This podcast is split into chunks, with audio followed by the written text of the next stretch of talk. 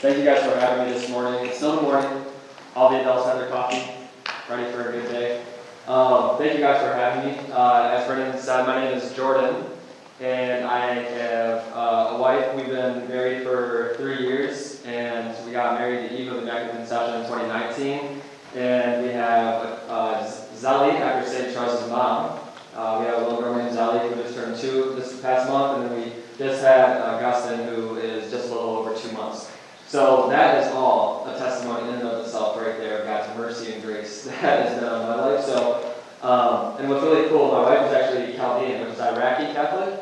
So in their rite of the Catholic Church, they baptize and confirm even their infants. So my children received the sacrament that you guys are heading to in two weeks from today. So it's been amazing to see just the transformation of what God does through His body, the church. Um, and I'm just so excited for you guys. And what you guys are heading up to, I, I feel like sometimes in, in the church we get to this part of this part of our faith where it's this one sacrament. We don't receive it again. To receive it for one time, one time only in two weeks. And sometimes we can think of it as the end. This is just another thing that I do as a Catholic. But this is just the beginning. This is just the beginning of a life filled with God's love for you and to be transformed and to live a life of happiness and freedom that ultimately comes from holiness and intimacy with Jesus, right? So um, I'm just so excited for you guys. So just very briefly, testimony. Testimony can take like an hour. But um, I grew up, I was baptized Catholic at the age of four, and then we never did anything in the faith. So I grew up basically with no faith at all. I didn't even know what Christmas or Easter really was.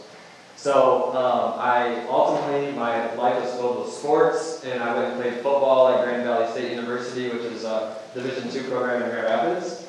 And there I had two major knee injuries that ultimately, in that moment, in those times, I had a lot of brokenness. I thought I would find happiness through doing whatever I wanted, right? That's kind of what the world teaches us. And to be truly free is to be able to do whatever you want and you'll be happy. But ultimately, that led to a, a, whole life of, filled with selfishness and brokenness, and that only led to even more and more anxiety. I even had depression. Um, and I'm just like, what's, what's going on, right? And this is a time that I didn't even know Jesus. So really, it was a, kind of a life of despair. I came to play football, and now it's taken away from me. What do I do now? Ultimately, God got me into accounting in college, and I was able to move to Detroit in 2015. And me and my sister started going to a non-denominational church.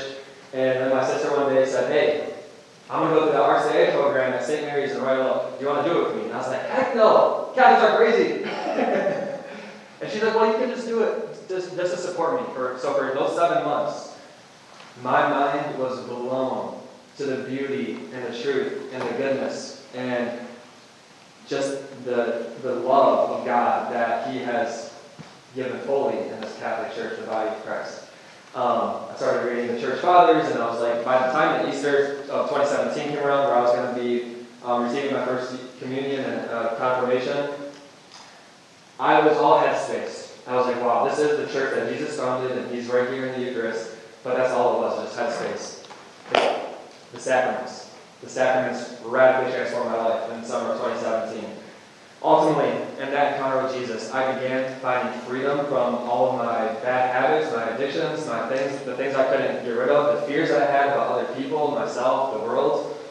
All of those things were starting to be healed over the course of 2017. So radically so that I was healed that I started was like I have to be a priest. So I started doing discernment weekends in the spring of 2018.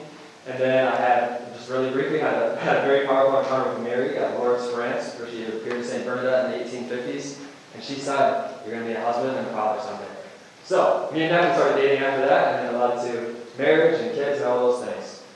In the midst of me, my healing in 2017, I started hearing more and more about the charisms and the, the power of the Holy Spirit in people's lives.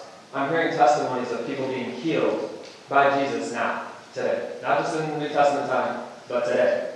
People being healed of cancer. People who couldn't walk, walking. Deaf ears open blind eyes opened. And I was like, where is this happening? Because I don't see it in the church that I'm going to at least. And so I started getting involved in Encounter Ministries. And August 30th of 2017, I saw my first physical healing. At that point in time, I've never prayed for healing before. I was downtown Detroit. It was a Wednesday night at a, a young Catholic professionals event, and I ran into a homeless man named Tony. He couldn't straighten his arm, he couldn't, his knee, he had a bad knee. And I said, hey, I don't know how to pray for healing, but I've heard people pray for healing, and I think I overheard how they do it, so I'll just do it. Holy Spirit, come, in Jesus' name, I will be healed. He can straighten it. My eyes are, you know, wide and like, this really just happened? And then his knee, it wasn't 100%, but they were jogging down Greektown, me and Tony. And that was the another step in the depth of the Holy Spirit that I began being just. What, what was so beautiful though wasn't just the healing, but ultimately my heart was transformed where I had compassion for the people around me. The homeless man I used to just walk by, I was like, that's that's my brother on the street. That's my sister who might be hurting. That's somebody who doesn't know that they're loved. So my heart was transformed interiorly before it became mission based, right? So it really was from being transformed interiorly. So let me just grab my notes real quick. what I love to do, if for all of our sacraments and about the church, is bring this in the context of the gospel. Sometimes we can hear the, the sacraments and be like, this is just another thing that we do on the side. This is actually part of God's plan to bring you into deeper relationship and conformity to Him for your holiness and happiness. Okay? So, what is the gospel? You were created out of love, for love, to be in communion with love. But through the deception of the evil one, we fell. We believed in a lie. We didn't think that God was good. So we fell into the, this good creation, but it's broken. There's lies, there's division, there's sin and death that we are under the slavery of, St. Paul says. But Jesus, the eternal Son, the eternal Son who created everything, who, who created you, took on our humanity, shared our sufferings and our death, so that we can share in His life and His divinity. So we can be transformed by that. That sounds beautiful. But how does He do it? Through the Holy Spirit. Ultimately, what Christ came to do is to bring a new creation. He's going he's gonna restore the entire universe but you know who he restored first was humanity. to restore our hearts, to transform our, our hearts. So, what is confirmation? There's two, two specific things that the church says that I really want to draw out. First is that it's an increase in perfection of baptismal graces. Okay, who likes chocolate milk? Anybody like chocolate milk? Okay, this is an analogy I heard before. At baptism, you receive all the chocolate syrup in the milk. At confirmation, it gets stirred up. It consumes your whole life. and you become more flavorful. Right? So in baptism, remember that, that concept of new creation? Old creation, fallen into decay, and that Christ came into to heal. New creation, now we're in Christ, and He's transformed us first. What is baptism? A rebirth. We're born again to divinity. We're born again into relationship with God. What is confirmation? It is the increase of that so we can share with the world. Okay? The second thing is a perpetuation of Pentecost. Does everybody know what Pentecost was? When the Holy Spirit fell on the apostles? But what were they doing in, the upper room? They were afraid. They were fearful of the world. And but Jesus says this to the end of Luke's Gospel, chapter 24, after the resurrection, right before the ascension, he says, Go into the city and wait there until I clothe you with power from on high. Clothe you with power from on high. So he's saying, in the midst of your fear, of the world, of other people's opinions and all those things, there he's going to pour out his love. We're going to be transformed before you even go out on mission. Okay? But isn't that so beautiful? Think about the new creation again. At the very beginning, this was this confirmation, the sacrament you're receiving two weeks from now. This is not an afterthought of God. This is a plan from all eternity that you're going to receive this beautiful sacrament. At the very beginning, Adam and Eve were in perfect purity of heart and love and communion with each other, themselves, and with God. After the fall, it says that they were naked and ashamed, and they hid themselves. Okay? They hid themselves. So it was they, they were clothed, in another sense, with purity of heart. And then after the fall, in fear, they hid themselves from each other because they couldn't trust each, each other. They couldn't even trust themselves. Clothed themselves, right? They're hiding themselves interiorly of their heart. And they hid themselves from God. But what does Jesus say? I came so that you would be clothed with power from on high. You're becoming a new creation in Christ. You're being clothed with the power of the Holy Spirit, which ultimately is to first transform your heart, right? I'm going to go back to my notes really quick. So, it's not merely outward focus, it's first an interior focus. Sometimes we come to Christ, Jesus, can you change my circumstances? The world around me. But Jesus says, No, I want to change you first. So your circumstances might not change. The world around us, they forgot what love is. The world, the culture right now, they forgot what love is. And it is in us that first receives that love, and that's what St. Paul says, is that the Holy Spirit, the love of God, has been poured into our hearts, crying out, Abba, Father. So we become new creations, children of God, in Jesus, in the power of the Holy Spirit, so that the world would know what love is, and ultimately who is love, who is God, right? So it's an interior transformation first. So ultimately, like, especially at your guys' age, I just try to take myself back. I was battling some real hard, heavy stuff your guys' age. And all the adults in this room can testify to you as well that ultimately, all those things you can still battle with throughout your whole life. So I'm not coming to you like, hey, I was your age once and don't don't worry about your guys' stuff anymore. Once you get to this age, everything will be fine. We all struggle with having fear and being driven out of fear. What, what are people going to think about me? What are what if people, you know, gossip about me? What if what if I don't go along with the crowd? Right? That's fear. Or, yeah, what they're doing is wrong. What they're doing isn't for their good. But I just don't want to stand there. So what is ultimately in our hearts, sometimes in this broken world, is fear and indifference. But the opposite of fear and indifference is love. In this sacrament, you're going to know how loved you are. And I truly believe God's going to break off fear and indifference in your heart. So that you'll know how loved you are, which will ultimately transform your relationships with your friends, your family, the people around you, the way that you look at people, just like Jesus radically transformed my life, the way that I view people, and ultimately led to what I do now. right? And I continue to see Jesus work. I, am a CPA, it's a certified public accountant. Been doing that for seven, eight years, and I've seen Jesus heal the workplace. A girl that I work with had carpal tunnel, it's like very bad arthritis. She said her pain level was 12 out of 10. The doctor's going to figure it out. She's had it for two years. Prayed her for just one time. Fully healed. On the spot. I've seen a kid who was a senior in high school. He was going to play basketball at Saginaw. Had bad knees. Really bad knees. And through forgiving his dad of a particular situation that happened, he was fully healed on the spot. His doctor said, all the fluid in your knees are gone. He was so transformed by that, he didn't even know if he wanted to go play basketball anymore at Saginaw Valley. He just wanted to know people how well they are. Right? Um, this is the power of the sacrament, the grace in the, in the body of Christ that will outpour. But when I tell you this, when I received confirmation, I felt nothing. I really pray that you guys feel the Holy Spirit come upon you during confirmation when the bishop is laying his hands on you, right, and you're getting anointed. I pray that you feel his presence in a tangible way. But if you don't, that's okay. I didn't either. And yet I was transformed.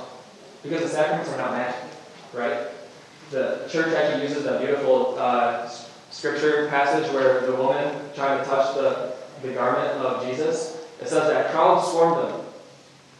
But she, with faith, came and touched him. And he said, Who touched me? I saw I, I felt power leave me.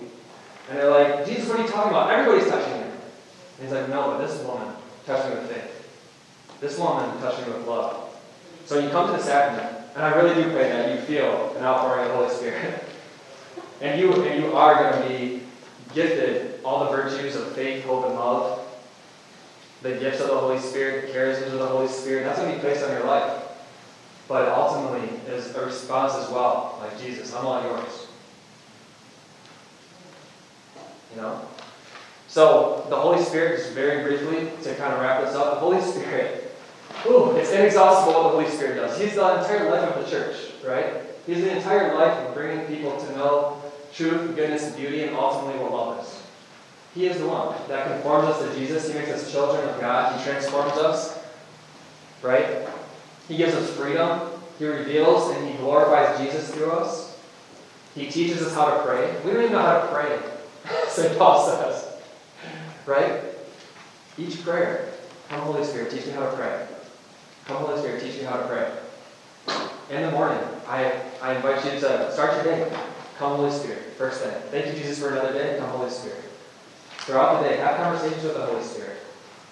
Ultimately, what I've found to be so powerful too is I've told you some pretty amazing things of how the Holy Spirit has moved in very powerful, tangible ways. One time I went to Trinidad and Tobago for a Jesus Explosion conference, me and my buddy Father Patrick Gagnon. And there was 24 hours straight where every single person we prayed for was healed. We've seen hundreds of healings. Hundreds of physical healings.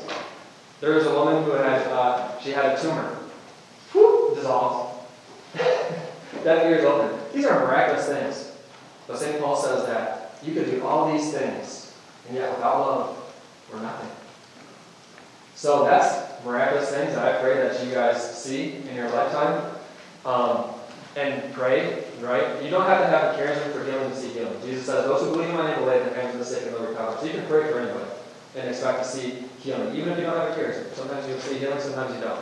But ultimately, are going to be moving out of love, right? Every single moment, we're offered an opportunity. Holy Spirit, what's the greatest path of love right now? Some days you get home from school, uh, my mom's asking me to do the dishes. I just rather go, you know, play a video game or something like that. Holy Spirit, what's the greatest act of love right now? Joyfully, Mom, I'll do the dishes with you. You want to do it with me? Right? Those are transformative moments of the Holy Spirit. So that you would actually live a life of happiness, which is ultimately rooted in what we see in Jesus. That you would give your life for another person. Right? To love your friends. To love your family. I know I'm kind of going over probably. So, um, yeah, so just dialogue with prayer, read scripture. I think it's Pope Benedict who said, when we read scripture, the Holy Spirit breathes on us. read the Gospels. And the Holy Spirit, He He leads everything. Just just this morning, I felt like the Lord in my prayer time. I love every single day hearing what God how God thinks of me. And one of them in today's prayer, I felt in my heart said, "Do not work to be seen. Remain unseen, even like Saint Joseph." But right there, know that God is looking at you. And what was the card that I got? Saint um, Saint uh, Francis de Sales talking about divine providence and to not care about being seen. That's the Holy Spirit moving in my life.